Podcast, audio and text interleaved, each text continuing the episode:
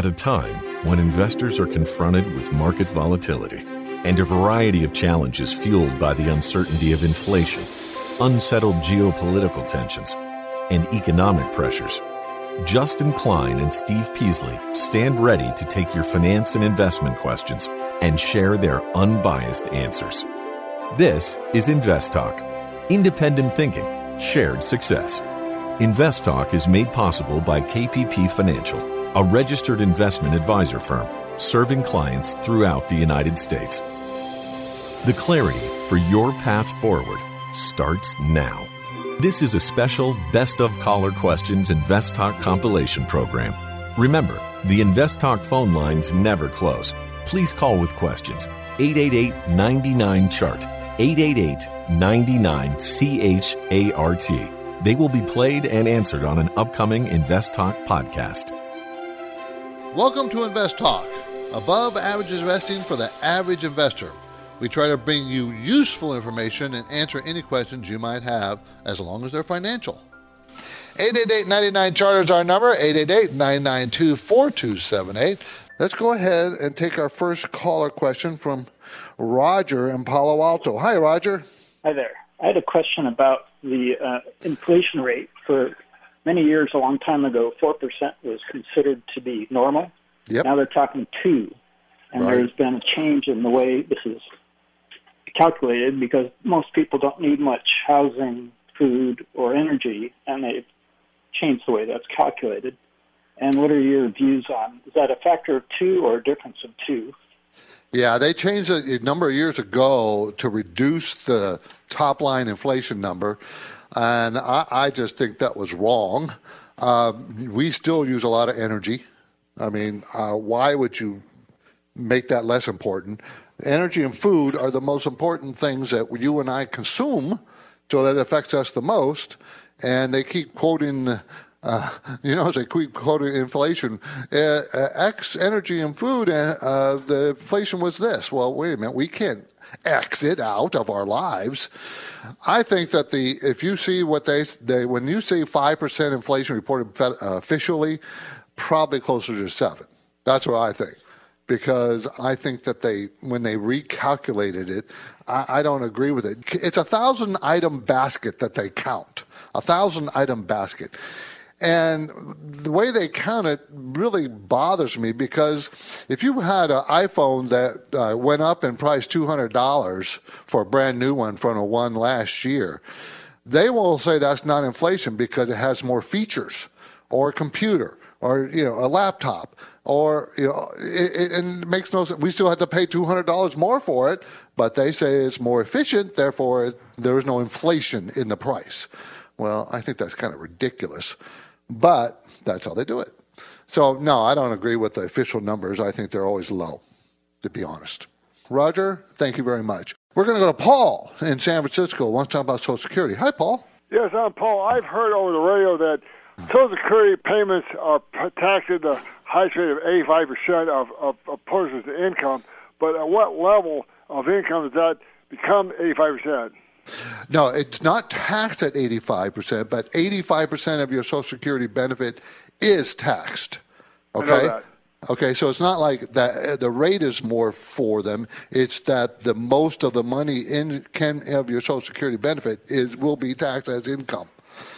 So whatever income tax bracket you're in is what you will pay on most of your Social Security, generally speaking. Unless that's all you're getting and you're getting very little and you're in a you know poverty level, then yeah, your tax rate will be very very low. Okay, so it's not an 85% tax rate. It's 85% of your benefits will be taxed at your ordinary income rate for that year, whatever that rate is. So if you're making a lot of money and you know uh, in any way you're still working or you're uh, got a huge pension plan, then you're collecting Social Security. Well, much of that money is going to be taxed. Thanks for the call, Paul. Appreciate it. Do you have questions about FDIC security, mortgages, money market funds, losses to your retirement plans? Give us a call today, 888 99 Chart. Hey guys, uh, James from Washington State. Just had a quick question for you. Wondering if we should be investing in other exchanges and how exactly we would go about doing that. So Obviously, I'm invested in a bunch of international companies or international stocks through the New York Stock Exchange or the exchanges we have available here in the U.S. For diversification purposes, are there others outside of the U.S., uh, other exchanges that we should be uh, looking at trading stocks on? Uh, appreciate uh, any information or any thoughts you may have on it. Thanks. Bye. Well, investing abroad is not a bad thing, especially now that the dollar is in a downtrend uh, and likely due to our debt situation and our demographic situation. You know, it's going to be increasingly difficult for the Fed to raise rates, to uh, become, you know, become super hawkish. So they're going to longer term have to err on the side of dovishness, which means probably a weaker dollar. Now, that would be beneficial for companies that are listed abroad. Uh, some are dually listed here in the US, uh, some through an ADR, uh, and that's a good way to get exposure. But there's nothing wrong with buying companies and other exchanges as well. But you have to keep an eye on the geopolitical concerns and the currency risk. Now, you don't just say, oh, I'm going to buy a company on another exchange on a whim just because it is listed uh, abroad. You have to have sound, sound investment reasons to, to buy it. Uh, but there are a lot of great values overseas, especially in relation to what you're seeing here on domestic exchanges. So, yes, the answer simply is yes, you should be looking at other opportunities abroad. Doesn't mean you buy them necessarily, uh, but you're going to get a different subset of, of opportunities and uh, probably a higher percentage that are good values compared to our domestic market. Hope that helped. And, and remember, you're buying a stock on an exchange, there are some trading costs there that you have to keep an eye on. So talk to your broker about that. You can call right now and be part of the program. Let's hear about what your talking point is. 888 chart 888 992 4278, and you get through right now.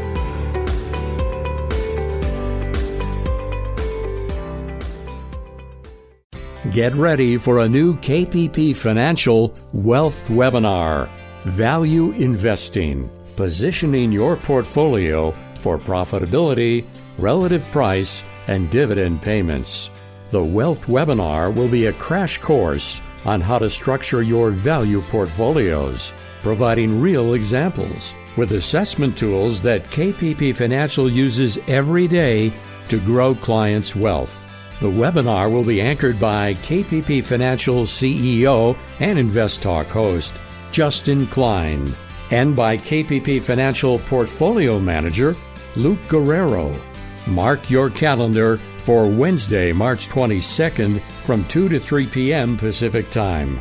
You are invited to a new KPP Financial Wealth webinar.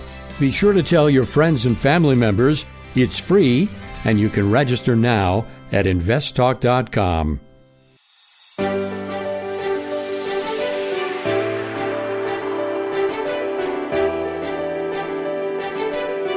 You're listening to an encore presentation of Invest Talk. Please call with your questions and comments, though, 888 99 Chart, 888 99 CHART, and Steve will answer them on the next Invest Talk. I've just got a question about transferring either cash or equities from individual taxable account into a Roth IRA. I'm assuming if I transfer cash it's just going to be deducted from my 6000 cap for the year but i'm wondering what happens if i transfer shares or a whole position. Does it get deducted from my max contribution at the value of it at the time i trade it? Or is there any considerations or things to think about when transferring things over like that? Thank you guys very much. Appreciate all you do. Have a good one. Good question. This is easy. You can only fund a roth ira with cash with cash. Now you can move, you can combine IRAs. If you have multiple IRAs, you can combine them all together uh, into one. Now you don't want to commingle Roth and traditional IRA assets uh, unless you're doing a Roth conversion of some type. Um, but you can't do that. I know a lot of people try to get around that or whatever, but you have to use liquid cash into a Roth IRA. Then you can go buy whatever equities you want, etc but you need to do it with cash. You can't just transfer the equities in. Thanks for the call. Hi, guys. Uh, my question is regarding when you calculate ratios for companies, do you usually use the GAAP or non GAAP? Because, you know, some of these numbers vary so much. What is your policy uh, when you do your calculations in general? Thank you. We absolutely 100% do not use non GAAP. Non GAAP is something I think should be illegal. I don't think companies should be able to basically make up their own measurement for their earnings. That's what non GAAP is. It doesn't adhere to generally accepted accounting principles. That's what GAAP is.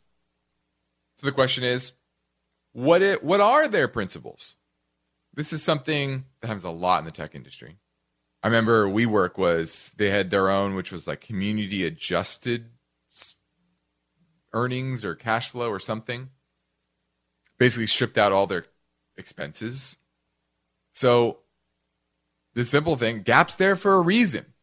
So that when you're judging earnings from one company to another, it's based on the same principles not based on the principles that some management team made up to make themselves look better, which happens all the time. Now, they'll make excuses like, you know, we're just trying to give you a better view of whatever. But a real analyst, a real investor, is not going to really use PE anyway, right? We don't really use earnings per share that much anyway. I have many other metrics I can use to filter out the noise from cash from operations to EBITDA to EBIT, return on invested capital, return on assets. There's a lot of other metrics to use that are that give more insight into the business than straight up PE ratios. PE ratios, frankly, they're old and antiquated. And then when you throw in a made up number like non GAAP, makes them even more useless. So, hopefully, that gives you a little perspective on our perspective for non GAAP.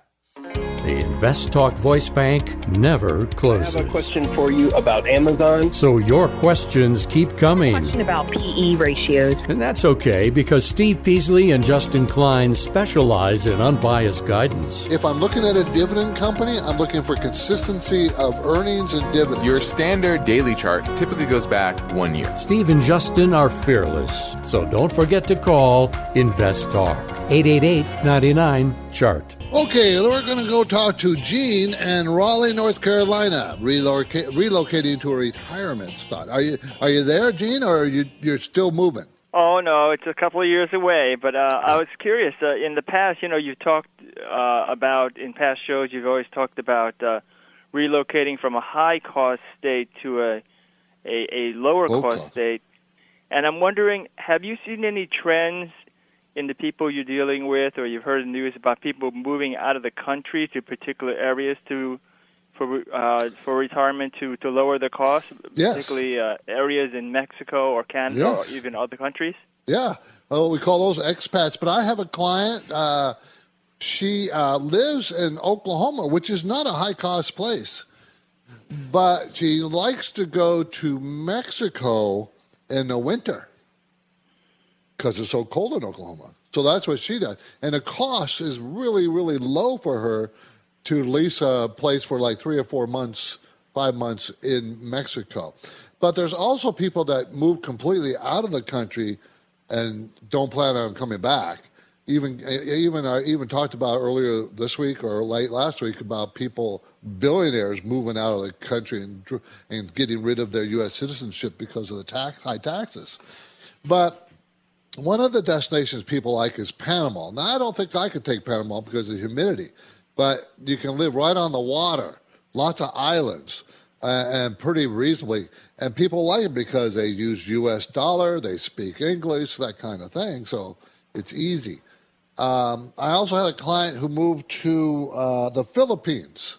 And he doesn't make much money. He wasn't wealthy. Uh, doesn't have a lot of uh, retirement money, so he moved there. He can live very well on his Social Security alone. in the Philippines. So yeah, people move. Two tips. I, I did hear about the Philippines, and I think in general, what I, I heard is uh, uh, two good tips is to un, to understand the entire season of wherever you live, the weather, Yeah. and also know what type of uh, rules apply to peop, uh, foreigners who own properties.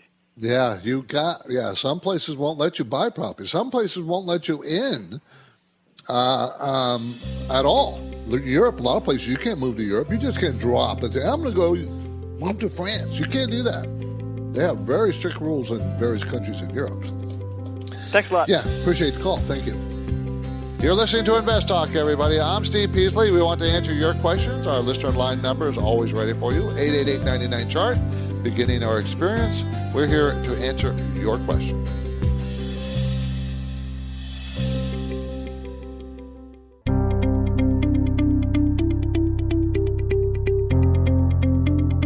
You're listening to an encore presentation of Invest Talk. Please call with your questions and comments, though, 888 99 Chart, 888 99 C H A R T, and Steve will answer them on the next Invest Talk. This is Alan from Hayward, California. Uh, love the show. I learn a lot all the time. When I think of passive investing, I think of set it and forget it. It doesn't matter if it's a red or green day for the share price, you buy it regardless. So when people invest in a cyclical company like ExxonMobil only for the dividend income, should they be concerned about when to buy it? Or can they set it and forget it and buy it at whatever price it's at, so long as they're only in it for the dividend income? Should I be concerned about the share price and paper losses of my principal while passively collecting the dividends? Exxon is a dividend aristocrat, which means its dividend is generally considered safe. If not ExxonMobil, are there any individual paying companies that I can passively set it and forget it? Thanks. Love the show. There are, but ExxonMobil is one of them. They're big blue chip companies. You can buy them and forget about them. But I don't like to buy them after they've had a pretty strong run up. I, I wait. I wait till the cycle's down. So I bought Exxon and Chevron, you know, a while back when they were much more, you know, attractive. Okay, now at 116, it, it's gone from like $35 in 2020 to 116. So it's hesitated around 60, which was the, a good buying opportunity. Uh, and now it's 116. I, I think I'd wait for a pullback. But yeah, um, the most common things that you could buy and set and forget is in, index funds. You, there's a ton of index funds that slice and dice up the market. You could buy those ETFs for those index funds, buy them whenever you want to, and forget it. You could do that. Now, of course, everybody wants to buy low, but I, uh, and and and uh, let it ride up. But most people have a hard time buying low because everything is going down and everybody's panicking and uh, the stocks are falling and they don't want to buy. But that's exactly when you should buy. When everybody else is a seller, you should be the buyer. When everybody else, not just some people, I'm talking about an overall market fall like it did last year. You need to be a buyer. Okay, and if you're not and you're a buy and holder, just hold it through the dark times. You'll be fine. You will be just fine. Mark your calendar for Wednesday, March 22nd from 2 to 3 p.m. Pacific Time. You are invited to a new KPP Financial Wealth Webinar Value Investing, Positioning Your Portfolio for Profitability, Relative Price, and Dividend Payments. Be sure to tell your friends and family members about the new KPP Financial Wealth Webinar. It's free and you can register now at investtalk.com. Thanks for your guys' show. Today I had a question on um, railroad stocks. I just wanted to get your overall opinion. I've heard people talk about them in a positive way, negative. I'm just looking to see what you guys think about them. Um, I have a few on my uh, screen here CSX, Canadian National Railway, Canadian Pacific Railway, Norfolk, Southern Corporation, Union Pacific. Just if any of those are uh, good investments or something that I should look into, or if you could just talk about why railroad stocks are bad investment based off of one of those companies. Just something to kind of help direct me on how I should be looking at these, if at all. I'll be looking forward to hearing your answer on the podcast. And uh, thanks as always, guys. Well, railroad companies are definitely not bad investments. They typically, most of them are very profitable and consistently profitable. They have a a monopoly on the routes that they own. And usually there's not a whole lot of cheaper alternatives. Especially if oil prices continue to stay relatively high, right? The trucking costs would continue to go up. So I actually like the railroads longer term, but you have to be very specific on which railroads and regions you're talking about. Right. So companies like Norfolk, as well as CSX, they're mainly focused on the eastern part of the United States. And I think net net, they'd probably be beneficiaries longer term of deglobalization, just because there's still a lot of industrial base that happens in the, the Midwest and East Coast. But when it comes to companies like Union Pacific, which pretty much dominates the Western United States, they benefited dra- dramatically from everybody or all these companies exporting production to China because they're the ones that were bringing it from the ports in Los Angeles and, and Long Beach, the two busiest ports in the country, into the center of the country. And so that's what you want to think about first off is which ones to pick, which ones are going to benefit the most from deglobalization, which ones are going to be hurt the most. But in general, they tend they tend to be good businesses to own. Now, when I speak about all that, that's more medium to long term. The difficult part near term is the ebbing demand for physical goods. Talked about this for a while. Everything's mean reverting back to pre pandemic levels of consuming services versus physical goods. Obviously, railroads don't move services. So people are buying more services versus goods net net that's negative for railroads. So once we get on the other side of this things fully right the ship when it comes to inventories and consumer demand, etc., you can start thinking about buying those railroads that will benefit from deglobalization. Hope that helped.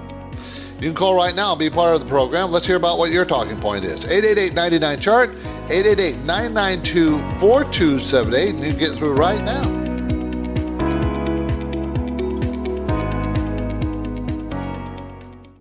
At this point, I think almost everyone has heard how generative AI promises to bring us to the next industrial revolution.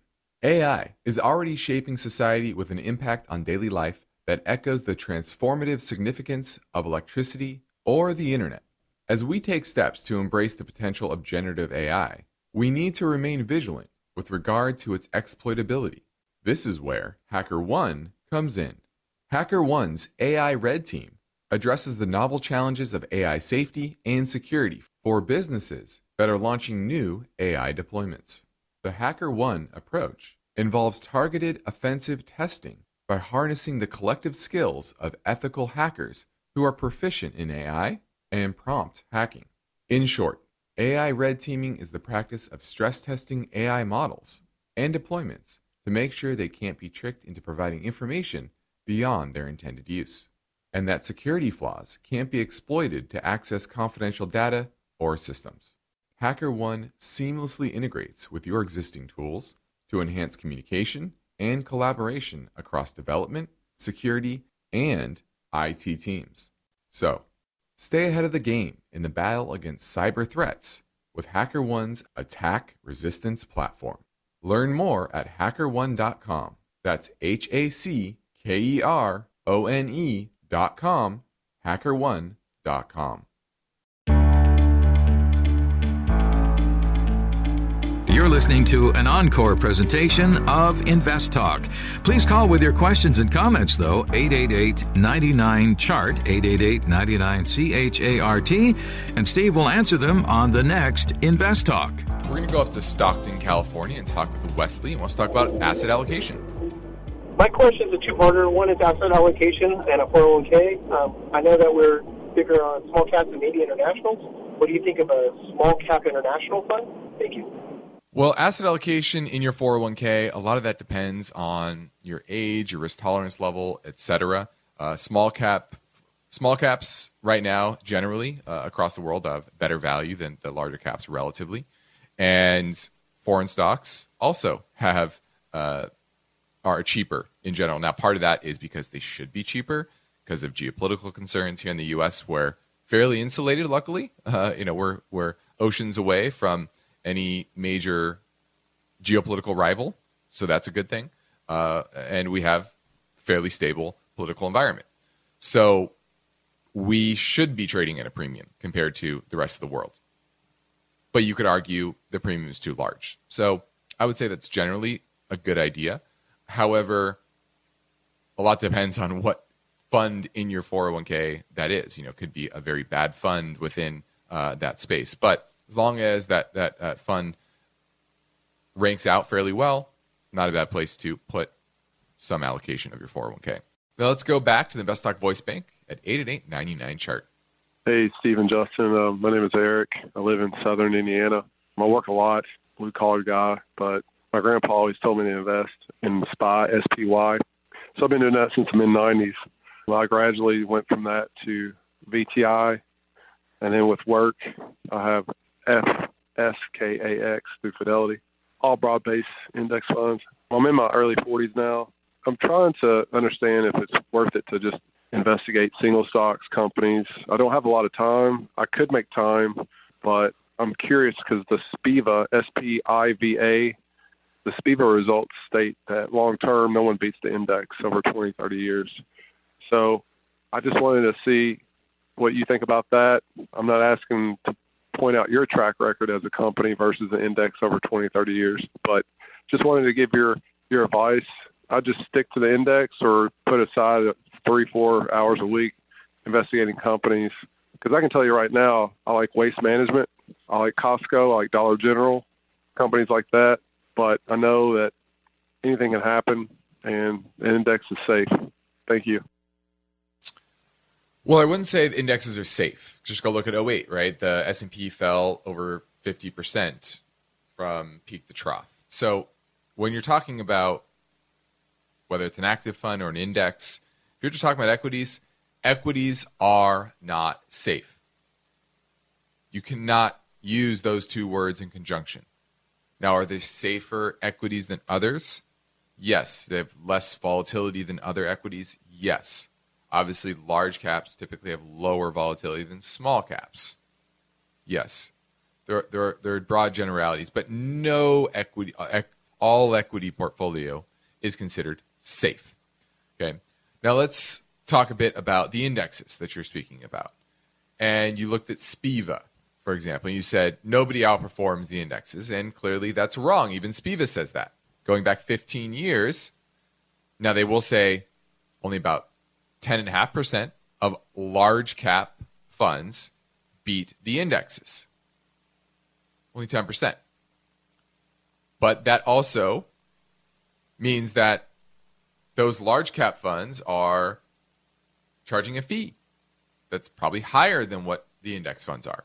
So that's the vast majority of why they underperform. But if you go 10 years, still about 10% outperform.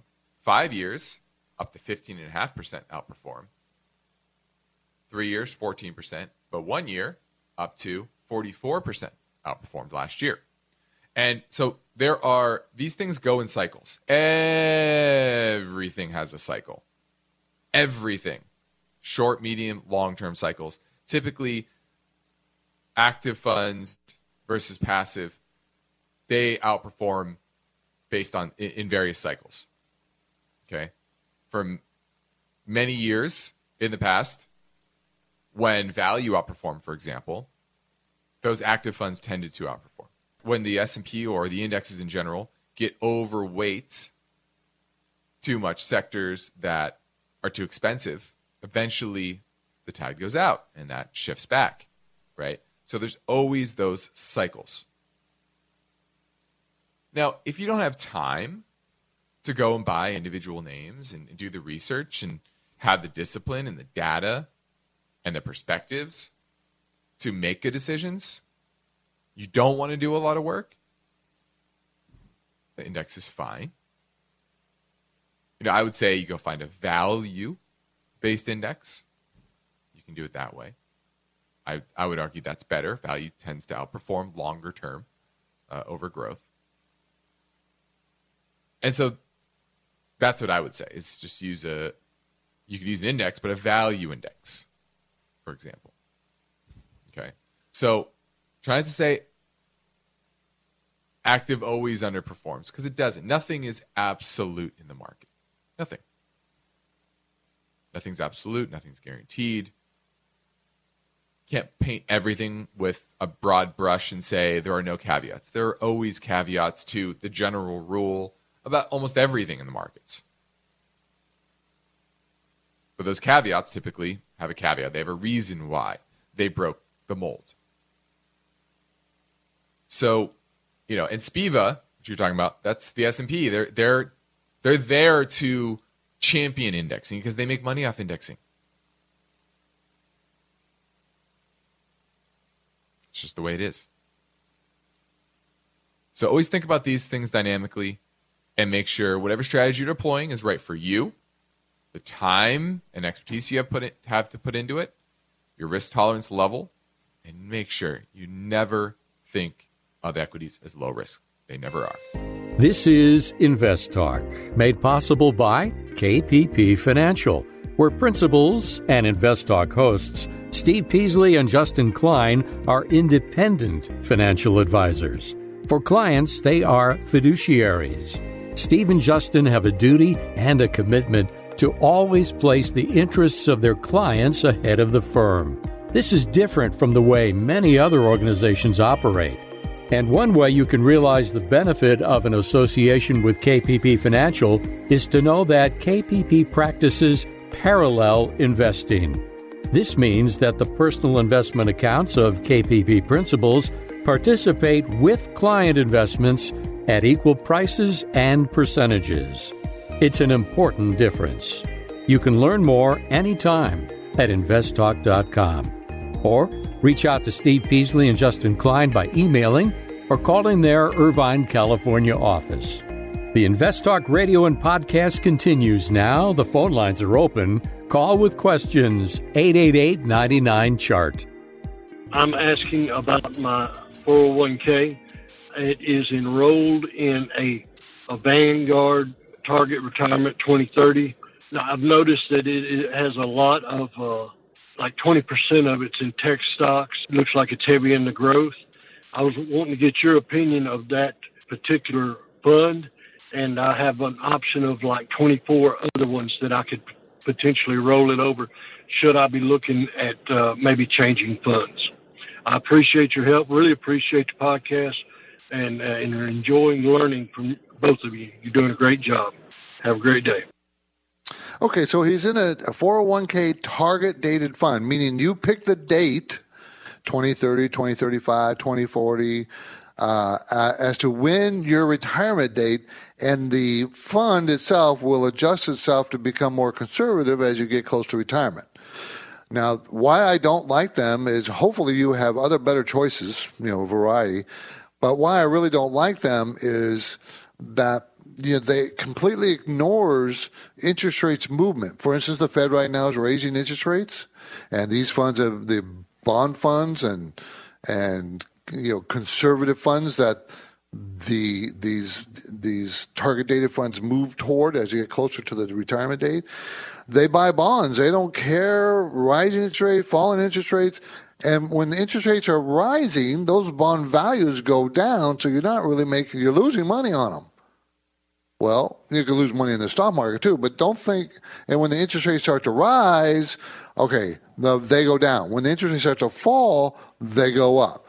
So, you know, target date is 2030. That's what, seven years from now? I guarantee you interest rates will probably go down and up in that period of time. So it, and your fund will just become more and more conservative. Anyways, the point is, I don't care for for them for that reason and a few other reasons. So I would suggest you look for other funds, you know, in your lineup. Say you had 24 of them. That's quite a bit. for a 401k, actually. Do you have questions about FDIC security, mortgages, money market funds, losses to your retirement plans? Give us a call today, 888 99 Chart. Okay, let's go to another question from Alberto in San Jose. Hello, Steve. I love your show. How are you? I'm good. Thank you for the call. So, I've been dabbing in cryptocurrency, uh, just a little bit less than, or maybe 1% of my portfolio. Right now, I know most of them are down compared to last year, but my question is is it better to invest in the platforms Coin or Robinhood rather than invest in individual cryptocurrencies? I mean, all of them trade on those, well, a lot of them trade on those platforms. So would it be better to buy the stocks for those platforms rather than individual cryptocurrencies? Well, it would be better to buy a basket of them, but I don't like cryptocurrency at all. I, I think most of them will go bankrupt. There's only going to be, what, five, ten that survive out of 10,000 cryptocurrencies out there? Um, I, am just not keen on that space because there's it's like the wild, wild west. I mean, you've probably seen the movements, and everybody falls in love with some of those movements. If I would have bought it here, I would have been a 10,000%. You know, but you also lost 10,000% on some of it too. So, so it's so wild west, and there's no, um, no government backing, there's no rules.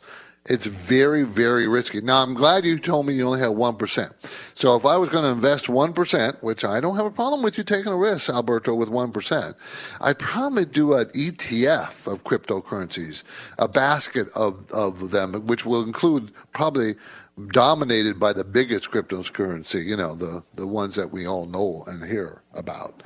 So that's probably what I do. I wouldn't invest in any one crypto, and I don't, I don't think the platforms are the place to be. I don't. Alberto, thank you for the call. Okay, I appreciate it. Thank you. Thank you. Now let's keep things moving and play two in a row from our 24 7 listener line, 888 99 chart. Hi, Stephen Justin. It's Art from Tucson. Hey, I was wondering what you thought about the Dogs of the Dow investment strategy for 2023 just to give you the freedom to discuss some of the stocks. Three of the dogs of the Dow is usually the top 10 that are down the most in the Dow Industrial Average, as I understand it. I was looking at 3M, MMM, Intel, INTC, and uh, Walgreens, WBA. Uh, those are three that are really down significantly. Just wondered what you thought about that theory. It's supposed to give uh, superior gains over um, a lot of years at least. And I'll listen to your answer on the podcast. Thanks for all you do. Well, the dogs of the Dow aren't the 10 that are down the most. It's the 10 highest yielding, dividend yielding stocks in the Dow Jones Industrial Average at the beginning of each year. And for this year, 2023, it'd be Verizon, it's about 6.6% yield, Dow Chemical, 5.5, Intel 5.5, Walgreens Boots 5.14, 3M right around 5%, IBM at 4.68, Amgen three and a quarter, Cisco 3.2, Chevron 3.16, and JP Morgan right around 3%. So those are the dogs of the Dow for this year. Now, is it better than just owning the Dow outright? Yes, numbers play out. However, this is just simply a value strategy. It's really what it is. You're using one simple metric, a decent metric, but only one metric. And some of these companies I would invest in, some of them not so much. And, you know, because it doesn't take into account leverage, quality of their earnings, growth, things like that, that I think are important. And the numbers say they're important. So, is this better than just buying the Dow? Yes. And it's very easy. But that doesn't mean it's the best strategy. It's simply a better strategy than owning the Dow, and that's not saying much. Okay. So, you know, you listed off some stocks. Some of those are good, not so good, like I said. So, you know, we would, you're not getting a lot of diversity. First off, that's a big problem. Only 10 stocks. The numbers say, hey, you need about 20, 25 different names to be properly diversified. remember the Dow is 30 names. This is Dow is the worst.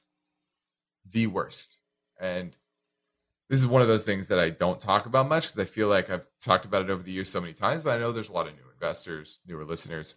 But the Dow Jones, even though it's talked about a lot, what did the Dow do? It's the biggest number, right? So if it moves 300 points, that sounds like a lot. Well, in reality, if the S&P moves 50 and the Dow moves 300, the S&P moves a lot more than the Dow percentage wise. And it's price cap weighted. It's literally I don't want to use bad words, but it's literally the worst index ever to even pay attention to. It has no basis in understanding of what the market is doing or has done. But once again, a dogs the Dow strategy, it's better than average, but it's still not great. Now, if you have a question about a stock or an IRA, college savings plan, well, maybe buying a house, mortgages, reverse mortgages, we're here for you. 888 99 chart, 888 992 4278.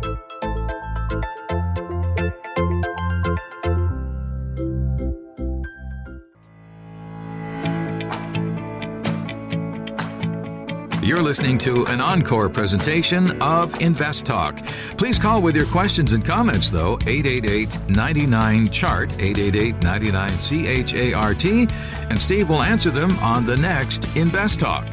Yes, uh, Justin, I have a strategy question. I own stock in a very good company. However, as many others have experienced, I overpaid and the stock has fallen and turned a handsome profit into a loss. Stocks now at or approaching an attractive buy point although I'm sure it would may go lower with the market. My question is, should I sell the stock for a tax loss, wait 30 days, and then see if it is an attractive to repurchase it, or hold the stock, buy more as it becomes attractive, and hold for the long term, anticipating a, a profit over that long term? Uh, appreciate your thoughts on this, and uh, great show. Thanks a lot. My name is Dick. Thank you. Bye. I'd probably take the loss, uh, as long as it's in a taxable account. Then that's obviously you can apply the loss to gains, future gains, and wait the 31 days and buy it back because it had a great. We had a great January, really. A market up about 10 percent. So um, I this would be the time to take a little profit and see if the market falls down. You can buy back 31 days.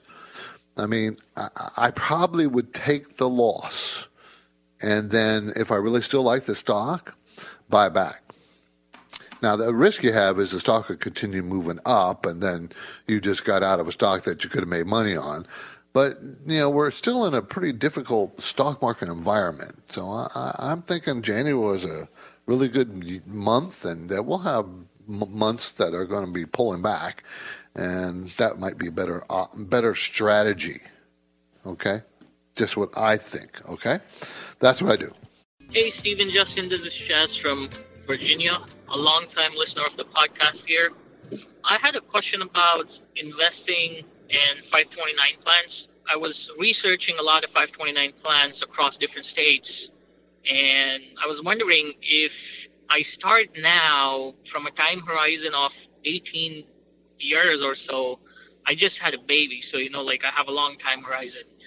Does it make sense to just start dollar cost averaging in an index fund, go find the cheapest available in any other states and just start DCA in that.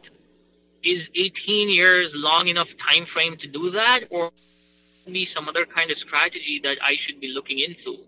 I know long term you want to stay in the market and you know like for my retirement accounts I just put it in index funds and I forget about it because I have like 30 40 years before I retire but what about 18 years is that long enough I'd be waiting to hear the response in upcoming podcast. Thank you very much. The simple answer is yes. Okay, 18 years is long enough to benefit from an index fund. Why? Because historically, there's never been, uh, well, maybe there's been one or two, but there's very rarely do you have a 10 year period where the market is not up. It's always up. The average return is what, 9%? Maybe a little higher if you factor in dividends. I'm not sure, but you know, it, it uh, nine percent a year that is. So you know, in that 18 years, yeah, you should do well. And when you get close to the in period of that, then you're going to have to. And when I say close within the next, within three to four years, within the in period, uh, like at the 15th year or so, start being a little more cautious simply because the market might have spiked over the last year or two before that, and then it's going to fall just as you're going to need the money. So, and remember, you don't need the, all the money right the first year. If the kid, if the child's going to go for four years college, you'll spread that out over time. So you'll have more time to have the investment work for you. So yeah, I say yes. Hello, uh, this is Tori from Bozeman, Montana. I'm calling to ask about a refinance that I'm currently in the middle of. So I'm refinancing a rental property that I own.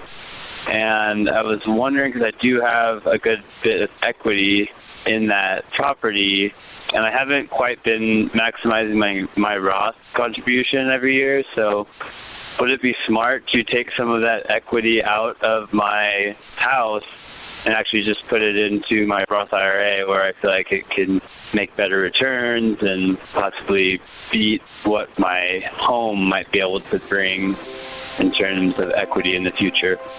Uh, look forward to hearing your answer. Thanks so much. Bye. Well, normally I would say no. Don't take the equity out of your house, but but just contribute new money to the Roth. But with interest rates so very low, uh, you can borrow money against the house you live in at you know two and a half percent or so. Uh, that might be smart to borrow the money. Remember, it's always the best use of the money. What's the best use? I can make more than two and a half pretty confidently uh, in the market, conservatively conservatively investing. So would it be? And, and I still get the two and a half percent plus write off, uh, uh, mortgage write off. Now you're talking about a rental property. I would borrow against your own personal property if you have equity in there because when you refinance that, you'll get your lowest rates. So yeah, I think that might be a good idea in this environment. Invest Talk is a trademark of KPP Financial. Because of the nature of the interactive dialogue inherent in the format of this program, it's important for the listener to understand that not all comments made will apply to them. Specifically, nothing said shall be taken to be investment advice, or shall statements on this program be considered an offer to buy or sell security. Because such advice is rendered solely on an individual basis and at times will require that the investor review a prospectus before investing. Invest Talk is a copyrighted program of Klein, Pavlis, and Peasley Financial, a registered investment advisor firm which retains all rights. For more information regarding KPP's investment advisors, call 1 800 557 5461.